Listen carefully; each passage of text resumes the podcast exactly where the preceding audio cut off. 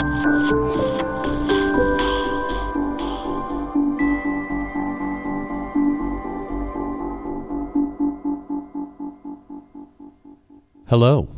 and welcome to Hush Plus One. I'm your host, Adam Kruckenberg, and on today's show, we have the talented artist Carlo Vega. Carlo is an animator and illustrator that works in the analog and digital realms, anywhere from canvas and paper to video and AR. Let's take a listen.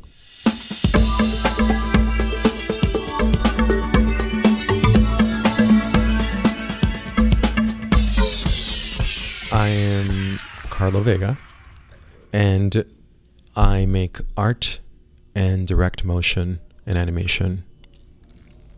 Uh, very cool. And we'll definitely put a link in the notes on hu- heyhush.com about this particular thing. You'll be able to see Carlo's work.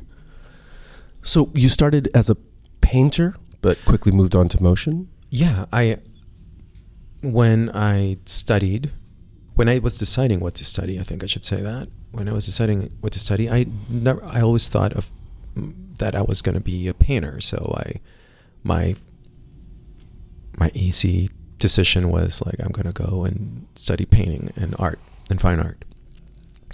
But as I started studying that and taking classes, I felt very constrained in many ways.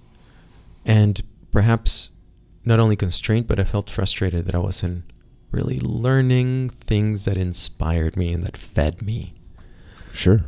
And so I, I changed directions. I, uh, I, I stopped doing that and I just changed my major to be a liberal arts major And where was this again? in South Carolina. Nice. University of South Carolina.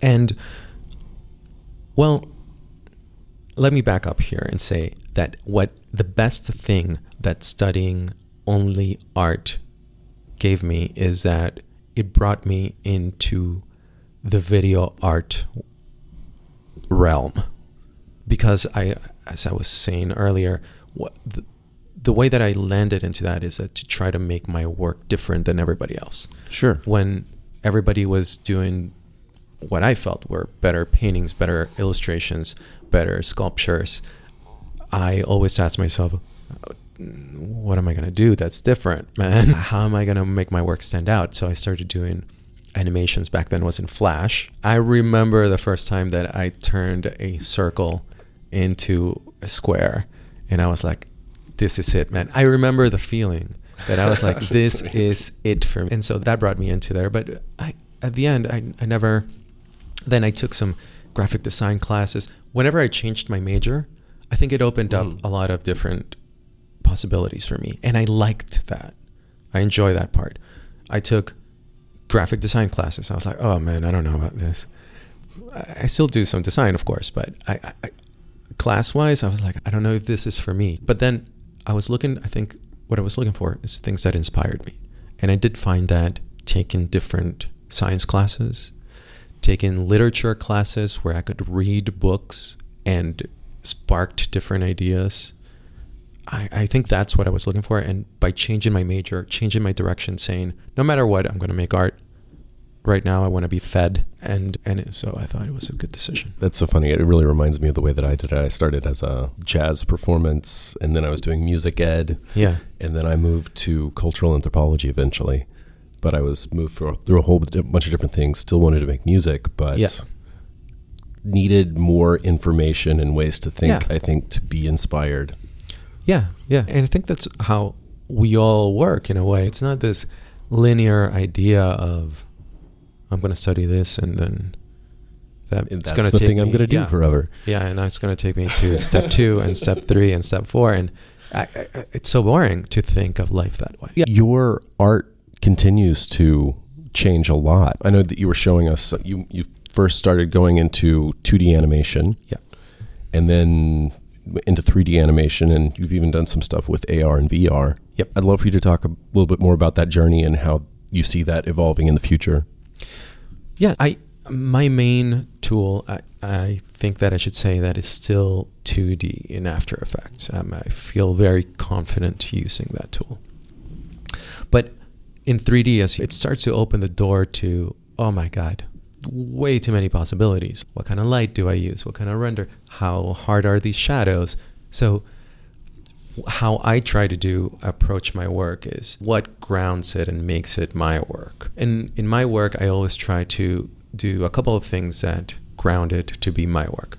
One, I try to create textural elements that make it feel a little bit more organic, whether that is jumpy movement, so it's not 60 frames per second, but it's 18 or 12, and it feels a little bit more organic. Stop motion would be or whether another like a or, classic animation. Yeah, classic animation, or bring in actually scanning in textures that I make or painting from paintings that I make and bringing those alive. So you still paint? I still paint not to make paintings, but as idea makers for movement pieces. To make textures that you're going to bring into yeah, your yeah. motion. That's or or I actually make full paintings and but not with the intention of hanging it or selling it, but to scan them and then bring them, turn them in digital, in some way making them move. I really believe in what something that I said, and this is a driving force for me. Mm-hmm. Something that I, that I mentioned earlier, which is like hundreds of years ago, the technical knowledge that we would have before painting is just mixing our pigments of paint. These secrets that they kept on how not only they mixed, but what they used to mix it for binding the pigments and then painting and layering, right? Sure. The technical knowledge that we have now, it's all in machines, I think. And I think that's why I make my work ultimately to be in screens because I have that technical knowledge and that technical knowledge inspires me. And right now, if I want to paint, I just go and get one of the thousands of colors that I have at my disposal. Yeah, I don't have to think about it. Just go to the store, pick it up. Yeah, I have to, I don't have to think about it. Like today's medium, for, in my opinion, it's video. That is today's medium. That's so my my evolution was has been that is from 2D to 3D, but I always or even AR stuff, but I always try to ground it in in those elements that inspire me and that make my work different. I was actually interested in asking you a little bit more about becoming inspired by the technology. Mm-hmm. I know that that you see that as today's medium that we have to encounter, but are new bits of technology inspiring you to do new things? Uh, yeah, yeah, yeah. Or even things that you're encountering for the first time that maybe not quite as new. Oh, sure. I, I think that is mo- m- more likely the case. Things that I start to encounter, they're not new, but I always tell myself to make myself feel better. But for the majority of people, it's sure. yeah. One one good example is AR. AR is still very early on in the process of being developed. And whenever you do work for AR in particular, not VR, but AR in particular, there are huge technical limitations. So it takes a lot of processing power just to yeah. place something in the world and know how it's going to yeah, yeah, yeah, a ton. Whenever it's a still, there's easy ways to fake it. But for movement pieces, AR is oh my god. Can you like can I bring my own video card? because it is, it's painful. But I think that those are nice challenges to have these limitations that then you're working. Uh, it's difficult sometimes to work without limitations because then it's what do I do? There's no limit. Like where do I start from? Uh, absolutely, absolutely. Where do I start from and where am I trying to get? Whenever there's limitations, you have clear boundaries that you are you've got someplace to work back from. And it's nice. It's because you try to figure out ways of of working with those limitations and trying to push those limitations and to fake it. Yeah. In a way. Clever ways to make yeah, it seem like you were not limited it, by it's those. Fun. It's fun.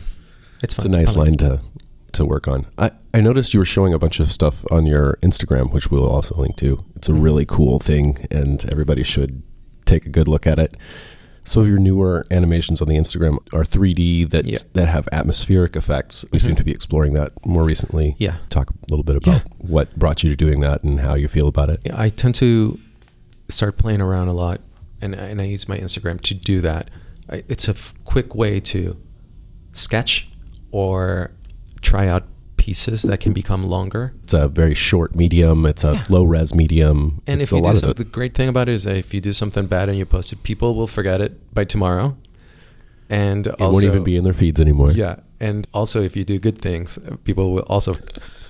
So you can do something with that's based on that with a higher production value, and then yeah, yeah. it becomes more impactful later if it was a success on Instagram. yeah yes it gives you a good uh, a good feedback it's like how many do people really like this or do i really like this but the things that i'm trying out now is not necessarily trying to make pieces fully with environmental effects in 3d but what i'm doing is sketching out older ideas that i bring in and add those environmental moods and layers that you can now easily do in 3D or more easily and accessible to Sure. 3D.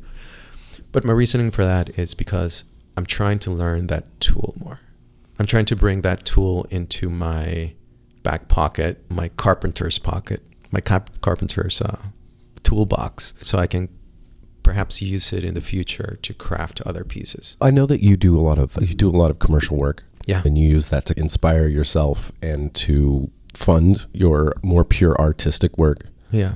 and it's a feedback in that entire thing. But are you developing skills by experimenting on Instagram that make you eminently more hireable by oh, for clients? sure. Yeah. For sure. And yeah, for sure. Or somebody, a client sees something that I did in 3D and they automatically think that I can do everything in 3D. Nice. So then I say, That sounds like a double-edged sword. Yes. And then I say, I can do it. I just have to hire a team for it. And then they're like, okay, sure. So I'd love for you to talk a little bit about your uh, work that you do for clients. Sure. I've I try to work I try to create client relationships that are long term. So I've worked with different brands like Victoria's Secret for 10 years or so. I used to do a lot of stuff for networks in the back in the day, like NBC or MTV. But now I work for brands that do more technology, like Microsoft. I worked for a few projects that sp- spanned it a few years with Bloomberg, with their their their online or their app Sure. called the Terminal. So these I remember the old Bloomberg terminal back when I was doing IT, and I would go in and it was all just streaming text Oh, on yeah. like five different screens that I would have for these I was uh, lucky guys in hedge funds. I was lucky enough to help them out with movement studies that they would implement into Terminal 2.0. I have never seen Terminal 2.0. and Now I have to take a look they, at it. they might have killed it because there was a lot of they had not changed it since the 80s, I think. No, it was just it was just streaming text. Yeah. And, and there was, I remember the things that I would learn from that project was that people that knew how to use it felt a sense of pride because this technology was like literally from the 80s. You had this It- special keyboard that had all these Oh, like, yeah. secret commands on it. It's like all the commands that they knew and they were like typing away. Blah, blah, blah, blah, blah. And they knew exactly what they were doing. And I was like, so how do I just check my email in it was like the Matrix for money. Yeah, it's yeah, it's crazy. But yeah, that that was one of my clients at one point. I'm blanking out right now, but I'm forgetting a lot of great clients that I work with. So you do stuff. uh, You do a lot of things where you, you actually work on the motion concepts for actual software that's being put out by these tech companies. Yes. And I know that you also do sort of installation work that is about spaces Yes. and providing a certain mood for spaces. I'd Yep. love for you to talk about that a little bit too. Sure. So I'll talk a little bit about both. The one for spaces is just a little bit streamlined, straightforward here. We take screens or make big LED walls where we bring in animations that are usually slowly evolving and then loop. And those pieces are inspired a lot by the paintings that I bring to life or studies that I do that I post and share on my Instagram or past pieces that I've done in, in it. And, and so it's an evolution of those. Now, those are super fun because brands usually like to have those pieces to create moods to and to to make it more inviting like you would install a piece of art in a lobby you know Absolutely. And so the metrics for whether or not it's a success are much more abstract. oh yeah yeah there uh, the success is more to make Is it- make it cool do make we it like it? Do we yeah, like this do place? we like it yeah do we like it the movement that i do for products it's a lot more direct it's I get hired to be a motion director for and to to do pieces that ultimately are going to move. And the the good thing for me right now is that everything moves. Yeah, like everything. it's got to. And in the past, engineers had to deal with that. But now brands they like to have a little bit more, more control, creative control of how are these gonna these things uh, these tools are gonna be these products are gonna be moving. They're gonna be talking to us. They're gonna be listening to us. So what are these visual reactions that we are gonna see to connect to our users? And then that's when I come in. I try to make those pieces and those movements as organic as possible to connect to to connect their products more to to their customers. Totally. It's almost like a social interaction that you're having with your machine at that yeah. point. Oh, for sure. And I actually like that. I like I like this connection eh, because it, it's all a team process. Like I'm not making this up fully on my own. I'm working with these big teams. I'm working with limitations of technology. I usually not only create the movements, but either me or a team that I put together, my team, we also sometimes implement these things with their internal engineers. So how do I, I then take these movements that were created purely in, in After Effects and how do we turn these things with engineers into full code so it can be so it can merge into We've got a bunch of people right over there that would probably love to have that conversation with you. I- they're, yeah. they're a lo- several of them are actually they work in After Effects and then they go and they try to emulate some of those things in Touch Designer in all sorts of different Yeah. other, Exporting interactive- JSON files. but also try to make it generative. Yeah. So it's a data visualization that also moves like that. Yeah. things like that. It's a really, I love your sort of language of movement and taking that. I imagine working with uh, engineers to bring that into the interactive world is interesting. I love it. I tend I love that. I love that. I think that's what I enjoy mostly with client work with working with the people that are in the garage. Absolutely. You know, like I a lot of my work fortunately and unfortunately, I should say, but the reality is a lot of my work with clients, I have to be in a ton of meetings. And man, I started to drink way too much coffee to stay awake and way too much wine at night go to, to unwind and I, it feels sometimes unhealthy but when i'm in the garage when i'm like in the shop with the people like with robots around them writing code i'm like all right boys let's get this done i love it I That love sounds it. great. Yeah, the more you're more into doing than talking about doing. Yeah. Yeah. that sounds great. It's the same thing that I, I do on my artwork. Like, I don't, listen, like, I, I can talk about it. We can talk about it. You can have an opinion about it. I can have an opinion. Everybody can have an opinion about it. But you'd rather s- actually see something Let's move. just, yeah, let's just do something, man. Like, Awesome. On that note, I think we're going to wrap up, but it's been a pleasure, Carlo. thank you so much for having me. Adam. Thank you very much.